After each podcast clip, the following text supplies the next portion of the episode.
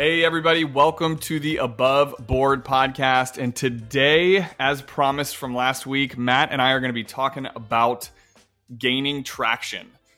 So this is just going to be a brief story about our introduction to the entrepreneurial operating system, how it's affected our lives personally and professionally, and why it means so much to us. Matt, anything you want to touch on? Just right off the bat? Yeah, we're super excited to be back with our shows, and yes, this one is a really good one. It's something that we are able to talk about in first person, and how this system has helped us really scale our business in a very responsible way, and more importantly, allows us to work on our business as opposed to in our business. Or another way of stating that is, instead of the business running us, we are running the business, which is, as an owner, what you want to be doing, what you want to strive for. Yeah. And it's not easy to do. And we'd love for you to follow along with our journey here today as we talk about what's something that really just honestly resonated strongly with us both as we scaled our financial planning practice. Now, important disclaimer, we have no association with the company, but we found it so useful. And what's kind of just a funny background story, and Matt, you know this, but this book sat on my desk for a year and collected dust. I had a friend of mine, who had like 100-person company, was leadership at the company, and said, "Hey, you guys got to read this book." And we're like, yeah. And every time I tried to read it, also disclaimer, it is a very, a lot of the contents of this are very dry and difficult to get through. But it's not one of those books that you just like open up and flip through and read and you're done. It's like every few pages you're taking notes. You have to be very thoughtful about how it applies both to your personal life and your business, your professional life as well. So it sat on my desk for a year. And then finally, because we had nothing else going on in March of 2020, I guess, we decided that we were going to do a book study, Matt and I. And Matt begrudgingly read the book. Yeah. What by we, it means John saying, "Hey, we should read this. Matt, read this." And I said, "Okay, I'll do that." I mean, you did oblige. I'll give you some props there. You don't usually read books when I tell you to read books. I was looking for Cliff's Notes. There are none. So you can't take a shortcut with this one. This one actually requires like a pen and paper and a physical book to go through and jot notes down. Yeah, it was a lot of work, but most definitely worth it. And you'll hear about our journey more as we talk. All right, let's dive into it. So I think the biggest for me, like the way that I like to describe it to folks is it's a framework on how to run your business life and your company, from creating a vision to having an accountability chart and a weekly scorecard to look at every day. And we're numbers folks, so we love data. And probably one of the hardest things was this concept that we had to whittle all the data down that we could look at down to like 10 to 15 data points. And then we update that weekly. So there's just so much there. I describe it as a framework for how to run a company. Matt, how do you see it now 2.5 years into doing this? Yeah, I the way I describe it is, you need to have a vision for your company, right? You need to have a long-term vision. I'm not a visionary. So I have a really hard time. I struggle with that. And maybe if you're listening, you're like, I don't know where I want to be in 10 years. I put my head down, I work, and success follows, or I deal with struggles. And so what this really caused us to do is look and say, okay, where do we want to be down the road? Okay, this is what the most ideal scenario looks like. We want to be working with these clients, or have management of a certain amount of assets, or whatever it may be. We needed to come up with a 10-year vision, and then back that down to a 3-year vision, and then back that down to a 1-year vision, and then back that down to 90 days. What do we need to do in a 90-day period in order to hit each one of those metrics? And so for me, John, as not a visionary type of person, as more of an integrator, my brain is not wired that way. So this would really kind of help change that mindset of, okay, we got to first figure out where we're going or where we want to be, and then we can figure out, are we doing the right things today to get to that point? Yeah, I'll snag a quote from the author, which is long-term predicting is not really about foretelling what's going to happen. It's making a decision about what you will do tomorrow based on what you know today. So it's like this idea that we're making strides in the right direction, and it's hard to think about what does life look like in 10 years? And you know what? Whatever you chart out or map out, like it's a very real possibility that doesn't happen for you either personally or professionally, but you have to have some idea of where you want your life to track And, you know, Rich talks a lot about this on the show, like this whole idea of like motivation versus discipline. I think we'll get to this, but like for me, you know, motivation is just like frou-frou stuff where it's like, cool, I watched a video and now I'm feeling like super, I watched Rocky IV and now I'm feeling motivated to go work out. Discipline is like, you don't need to watch Rocky IV every day. You get up at 6 a.m. and you do the thing. And I think that for us, this created a level of just consistency versus like haphazardly saying like, oh, we want to grow. We want to get better. We want to serve more people. We want to affect more change within our community of clients or friends or whatever.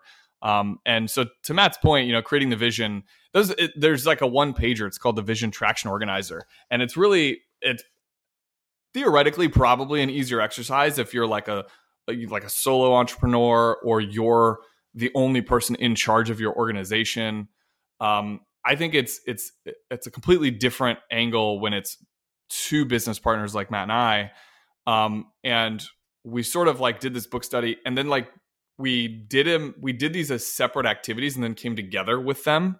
And it was just really, it was eye-opening. I think for one, I'm very verbose and Matt is very succinct in his language. So like his 10-year vision's in one sentence and mine is on like 3 pages. But also kind of, I think maybe by the way, we got it down to, I'm looking at it right now. It's actually 3 sentences. Is it 3 sentences? So we kind of like met in the middle. Between half a page and one sentence, we ended up with 3 sentences, which I feel really good about. I feel like I won that battle. Well, it's compromise. But also the important thing was, generally speaking, the sentiment was the same. And then it was, well, how are we going to arrive at that direction? And one of my favorite exercises that we do on a quarterly basis is we frame out what is life going to be like in 3 years. So we know what our 10-year mark is now. You know, kind of, you know, 1/3 of the way into that 10-year mark, what does life look like in 3 years? And for us, a lot of it is very much about work-life balance and, you know, what we want to see within our company and the right, you know, right people in the right seats and all that kind of stuff. And so I would say that not only creating the vision and the 10 and the 3-year, but for us also just increased communication within just Matt and I. We started this, it was 2 people. Now we're a team of 6, which is awesome, but it was just Matt and I trying to figure this thing out. Right. And What's funny is I had a friend of mine, and a lot of people are using this as a framework for their company now. And a friend of mine say like, oh, you know, you typically, his perspective was you use this EOS model or this traction book for companies that are sort of failing or floundering. And we looked at it the opposite. We looked at it as like, let's get out in front of all these issues. Like, let's really map out what we want, like where we want to go. Right. And I think there's a real strong point that you made there. Was it's not necessarily for failing business. This is really for any business. I mean, any business needs a system of some sort, whether you're in construction or finance or you're a physician, you're still an owner of a business and you got to have some level of framework. And if you don't have one that's working right now, I think what we're providing is an alternative or something else to look at to say, if right now the business is running you, that's a problem. You should be running the business.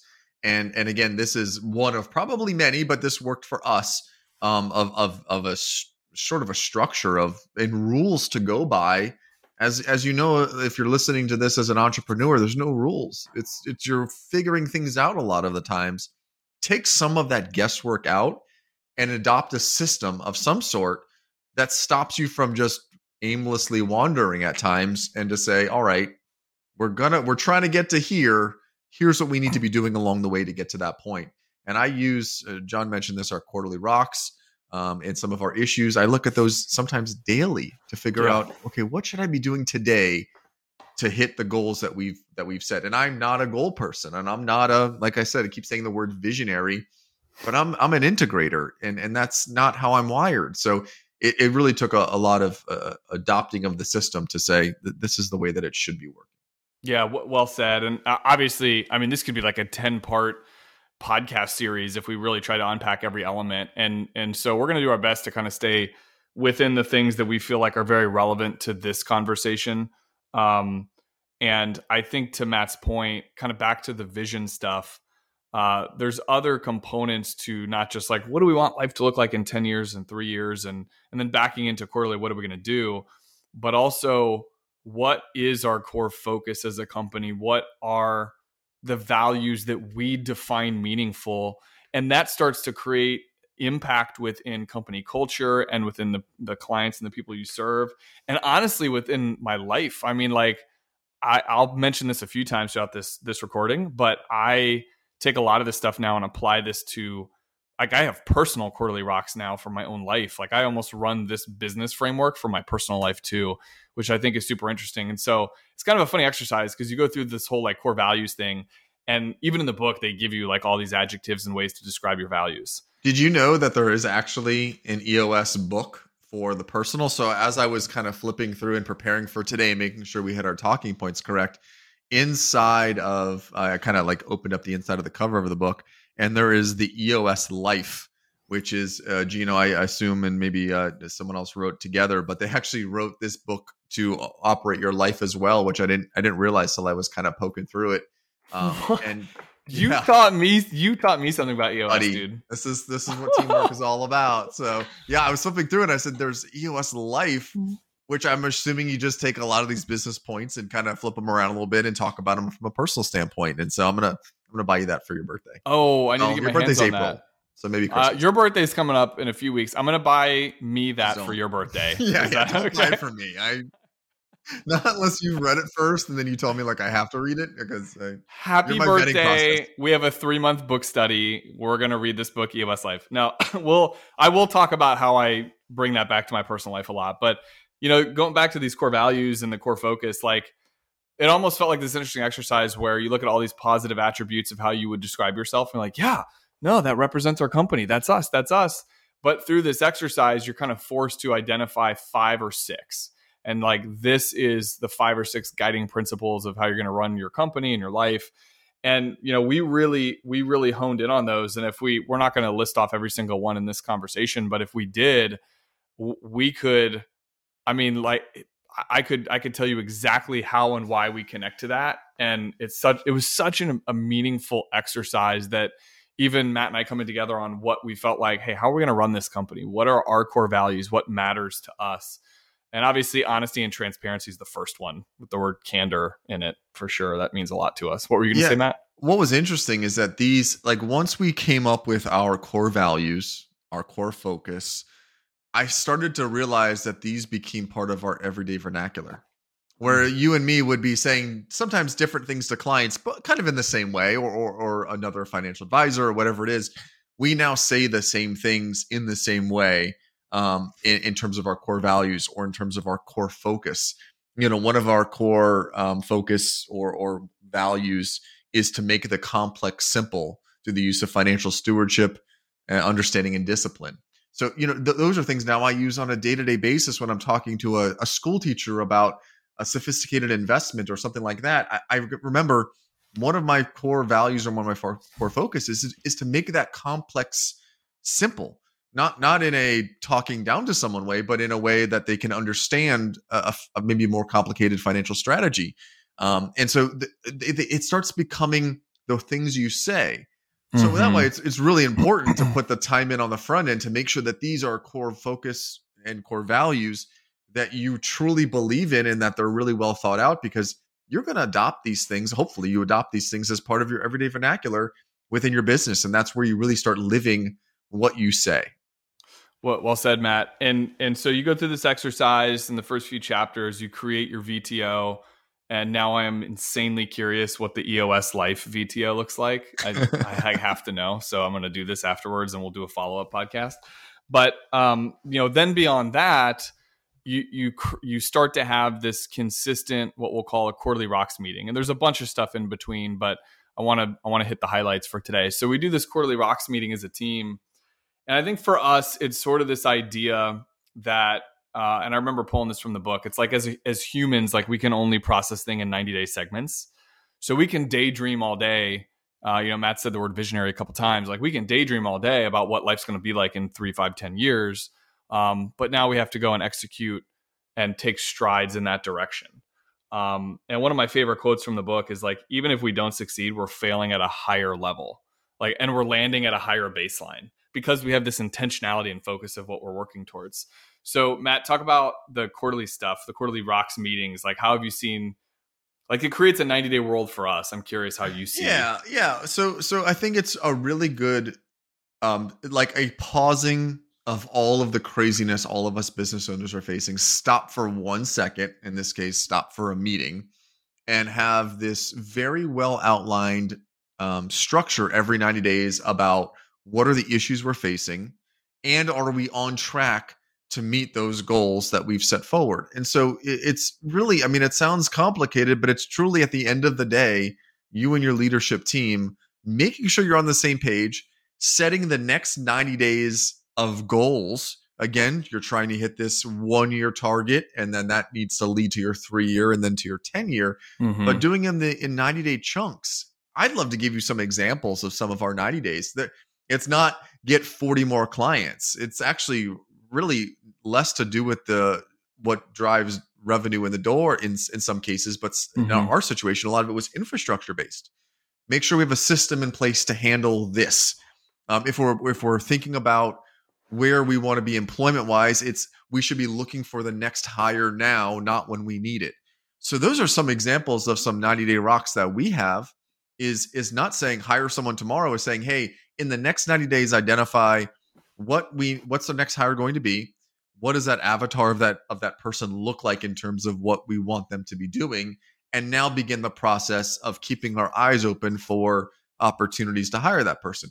That's a really good example of a 90-day rock, as opposed to, holy crap, we have more work than we know what to do. We've got to get some warm bodies in here today. I find that really just helped the planning process of our business, and it slows it down a little bit. It slows the chaos down. Yeah, and I would also add to that as a team, one of the things that I know we do, and I think anybody who operates under this model, you try not to set more than, I think it's like 5 to 7 rocks per quarter. We have 7 for this coming quarter, but like, you try not to set so many, you don't want to put so many things in motion that you get nothing done. And if nothing else, from my vantage point, doing this has created a lot of discipline and focus to be like, okay, this is what we're trying to accomplish. And none of the stuff is rocket science. It's not like, this vague overhaul marketing systems period. And we're like, what does that mean? None of this stuff is rocket science. It's literally just creating the habit of working towards it. And because I'm a weirdo. Yeah, go ahead. Do we want to accomplish all of our rocks every quarter? Is that something that we're striving for? So that's a great question. I think the answer is no. Within the book, they kind of say like the goal should be that you're completing on average over the course of quarters, 80% of what your goals or rocks are. And I think the answer is no, probably maybe for a different reason than theirs is, but why would you say no? I would say no is if you are completing all of your rocks, all of your problems, all of your issues within a 90-day period, they're not hard enough. You haven't stretched the muscle enough. They're easy ones, No. Make sure we have, I'm making things up. Make sure I'm trying to think of like a really good example of one that we accomplished really quick, and some that maybe it's going back to that higher one, actually, identify the next role that we need within our company, create the avatar of that person, maybe get a job listing going and start looking for that. That's some of those tasks are fairly easy. If it's going to be someone, that might not be something you can actually accomplish within 90 days, right? Yeah. That might be one where it's like, well, no one's come along that fits what we're looking for. We're not going to push the subject. Yeah. Let's bump this out for another 90 days and just keep this kind of forefront. But you didn't ignore it though. Like, you created some momentum towards whatever that goal was. And I think that's kind of like going back to that quote, like, even if you don't succeed, we're failing at a higher level. Like, it's not like just something that we look there and we just keep punting each time. We're working towards it actively. And to me, that's maybe the paradox of it. So, you spend, really for us, we spend like almost an entire day every 90 days going through this. And it's for us, it's with such intention because of what we're trying to grow and build. Maybe some companies do it for less than a day, whatever, but we spend about a day, and then we have weekly check-ins on all this stuff.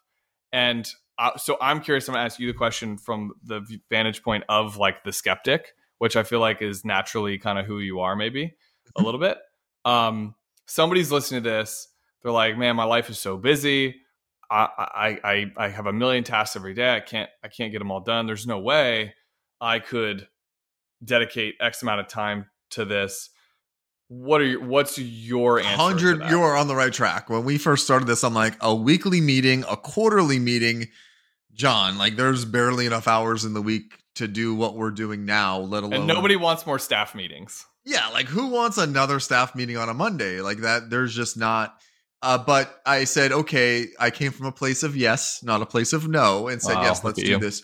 And what I found was I know so much more about our business because I'm listening to A, either my partner or B, one of our people in leadership, one of our team members in leadership of letting us know where are the core metrics that we are tracking on a weekly basis. Mm-hmm. It could be something as simple as how much money is in the bank account. I think some of the problems you have when you have a partner, or if you outsource a task to another team member, sometimes that gets away from you and you start to not know those things. I don't need to know how our bills are getting paid because we have really good people in place and a really good team. But I sure would love to know how are we doing week over week between one week to the other, even if it's just a 10-second conversation of here's where we are today. And things have come out of those meetings that have been so incredibly helpful, or things that I've had anxiety about have been answered on a Monday because everyone's sort of kind of reporting to you, or you're reporting to everyone on where we're at on our various level 10 meetings, which is what they're called on our Mondays. I think the irony in that is the type of person who would say, like, I've got 1,000 things to do on my checklist. I can't afford to do all that is probably the same kind of person that when they're trying to chase down, okay, I need to understand maybe some of the profitability numbers or whatever to determine if we can afford this next hire or afford this business decision. It's going to take them half a day to figure all that out because they don't have that stuff organized either, because they're just focused on going from task to task, which is so easy to do as a busy professional. Don't forget business owner. Like we all, I think everybody listening to this kind of like suffers from that. There's more things that we want to get done than humanly possible could get done in a day. All you're doing with this model, or at least the way that my brain works, is we're prioritizing the most important things so that we can stay like effective and disciplined on what those things are, like on what we're working towards. Do you agree? Yeah, that along the lines with having a long-term vision. You know, if you don't have a long-term vision, guides it. Yeah, that's a great point, because if you don't have where your end result wants to be, how could you know whether you're on track or not? You could have the best profitability numbers, but it's sort of meaningless if you don't have a goal of, in 10 years, my plan is to slowly back myself out of the business or hire my replacement or sell the business. Who knows what your end result is, but you gotta, and it doesn't have to, like John said at the beginning of this, that can change, but have some sort of a where you want to see this going. Yeah. And then you just are essentially working backwards. It's almost as simple as that. Then it obviously gets more complex as you put all the pieces in. But at the end of the day, all you're trying to figure out is, where am I going? Now, what do I have to do to get there? And now break that down to a 90-day task list, essentially. Yeah. So I think we actually have a podcast that we did with Rich on this. And if we don't, we should do one. But the whole podcast was basically called like prioritizing the important things over the urgent, like important over urgent. And to me, that's what a lot of this is. So we do these quarterly rock meetings, and then once a week we check in on our progress of what those are. And this is the beginning. First thing we do every Monday. And it's such an effective meeting because we've done it, like it was clunky at first, but we've done it a lot now. And so effective because it guides probably like the top 3 things that each of us need to do that week to work towards, again, like build the momentum towards completing that goal and getting to what that 3, 5-year and 10-year thing is. And I got to say, like, I do that in my personal life too. Like I call it like the big 3, but like the big 3 things that I need to do every day to accomplish what I'm getting at. And guess what? None of them are like exciting stuff. Like they're all, it's do the work, but it's being able to check that box for me that I think is so important. So that I would mention that weekly level 10 meeting that we do. That's what it's called, like an L10. But I think that's so important to connect back to the quarterly stuff. One of the things I also took from the book is I can count on one hand how many level 10 meetings we've missed in, how long ago we adopt this now? 2 years ago? 2.5 almost. Yeah, 2.5. I can count it on one hand. And I'm not if you're listening to this podcast and you're like, I'm a visionary like John, this sounds amazing.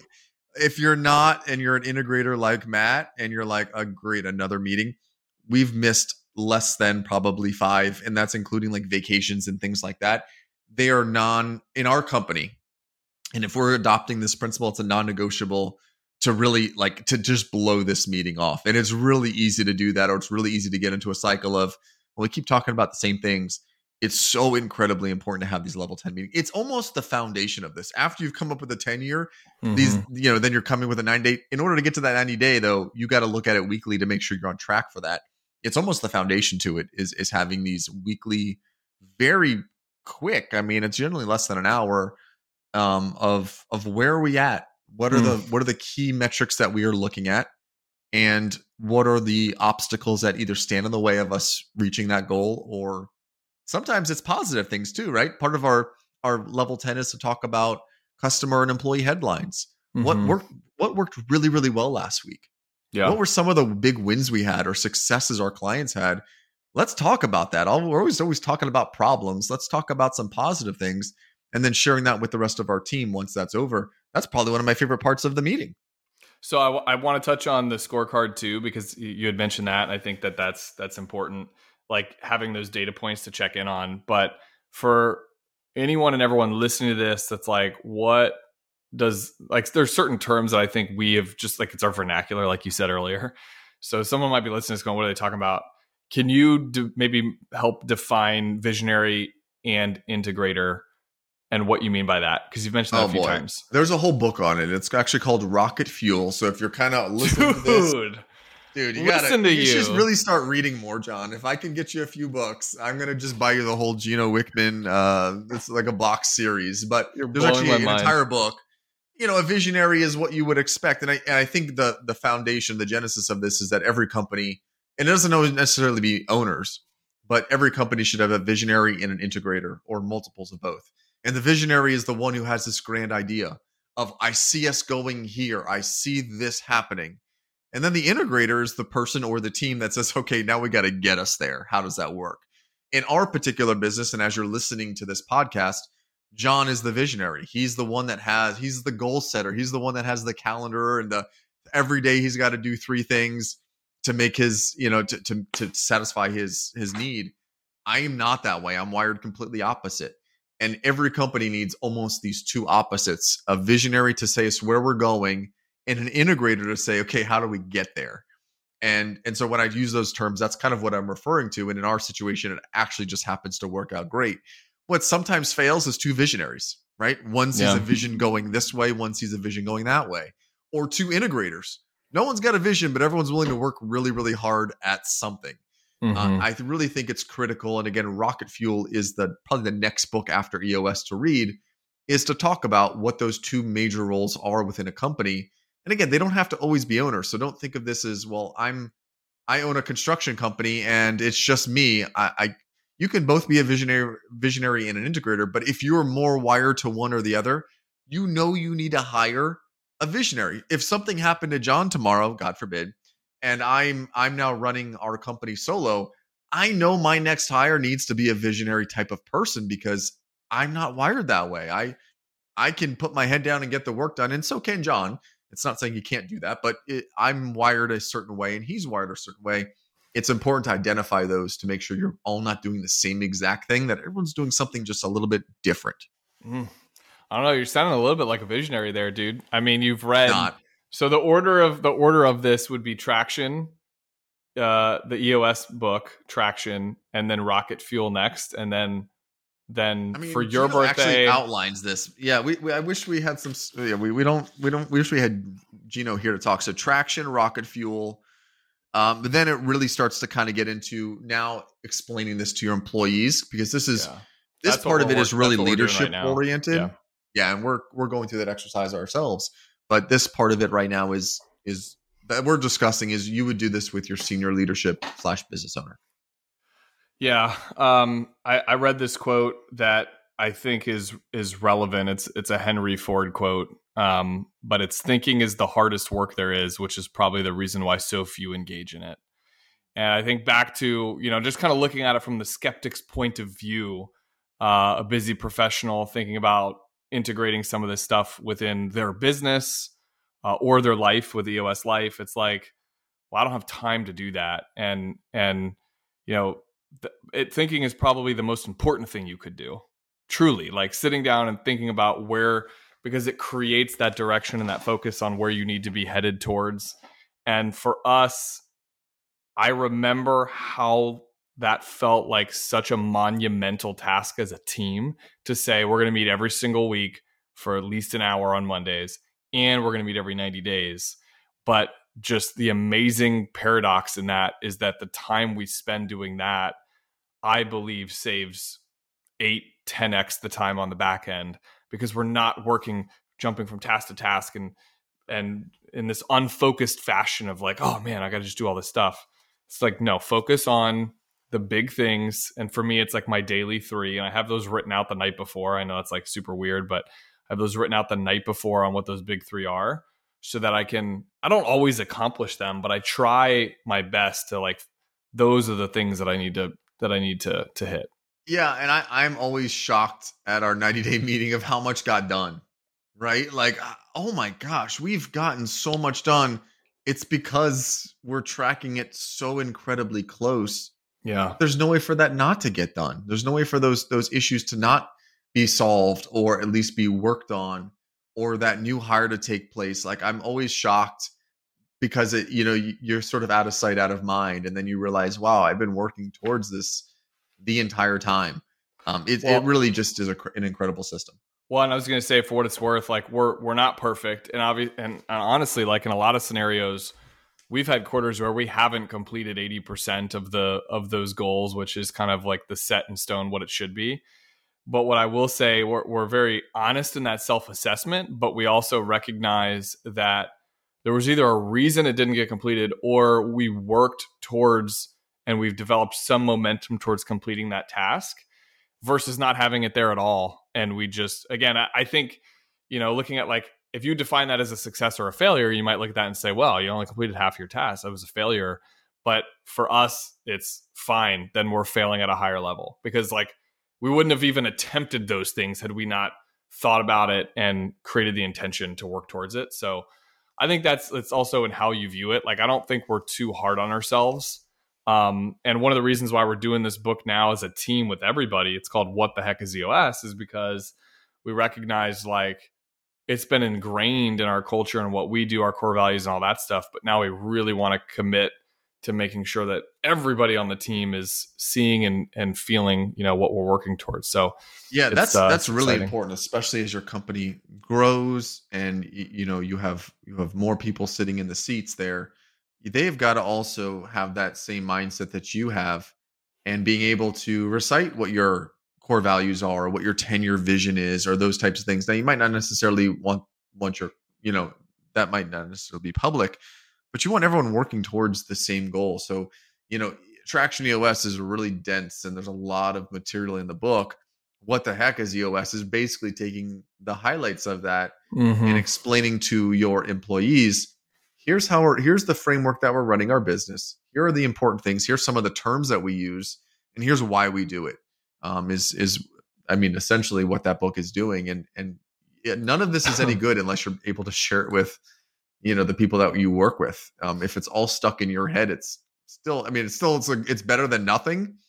But you want your team working alongside with you, trying to achieve these goals. Yeah, thanks for saying that, because honestly, that's the motivation for why we're even doing this podcast. I mean, we share this information as if we're compensated from them, though we're not. But we're just such big advocates for this and what it's helped us do that, I mean, I can't tell you how many times I've given this book out to other business owners that I know. I'm pumped to read the EOS Life, because I'll probably give that book out too. After I buy it for your birthday, and then give it to you, regift it to you. But I think that's a good point. I know you've given this out to a lot of business owners too. I mean, it's such an important conversation to be having. Yeah, anyone who I hear, and I just talked to a couple this morning, and you know, it's sort of the conversation of, gosh, you know, the revenue's great and everything's fine, but the business is running us. And then my question is simple, is do you have some sort of a system or plan in place? And oftentimes the answer is like, what? No. And I know how hard it is to be a business owner. You're doing two tasks. You're both doing whatever your trade is, and then you're running a business on top of it. You're literally have two jobs, and two full-time jobs for that matter. And so, you know, being able to slowly have the business run itself and you do your trade and just be the supervisor of it is ultimately the goal. But without a model or a system or some sort of a structure in place, starting that from scratch is incredibly difficult. Why not use a cheat code and use some adopted principles that have already been fairly well sound and tested and say, hey, if I just follow these rules, I'm already going to be ahead of the game. Yeah. And it's like, raise your hand if you don't feel like your professional life is running you, right? I mean, like who doesn't feel that pressure and that pain at some point? And for us, that was the main motivation for doing this. So great recap, Matt. And I think, again, just as a overall recap, we could do 10 episodes on this. We certainly won't. But it's been so meaningful to us, and we've shared it with so many people that we felt like it was good to come on here on the podcast and do it too. And Matt, any parting thoughts that you have? Yeah. Like I said, it's something that we are passionate enough to share, with our audience, with our clients, with our friends. And like I said, there's many quotes that you get from this book. One of the ones that I really love the most and that resonated with me is, you don't have to solve every problem, just the most important ones. Ooh. And for me, as an integrator and as someone who tries visionary. That's a visionary comment right there, buddy. It is. I think I might be turning to the dark side, but I think my job was to fix everything. I don't need to fix everything. I need to fix the important. I need to know what the important ones are first. And that's where it really took some sort of a structure in place for it to come in. But this has been something that we're just truly passionate about. We share it.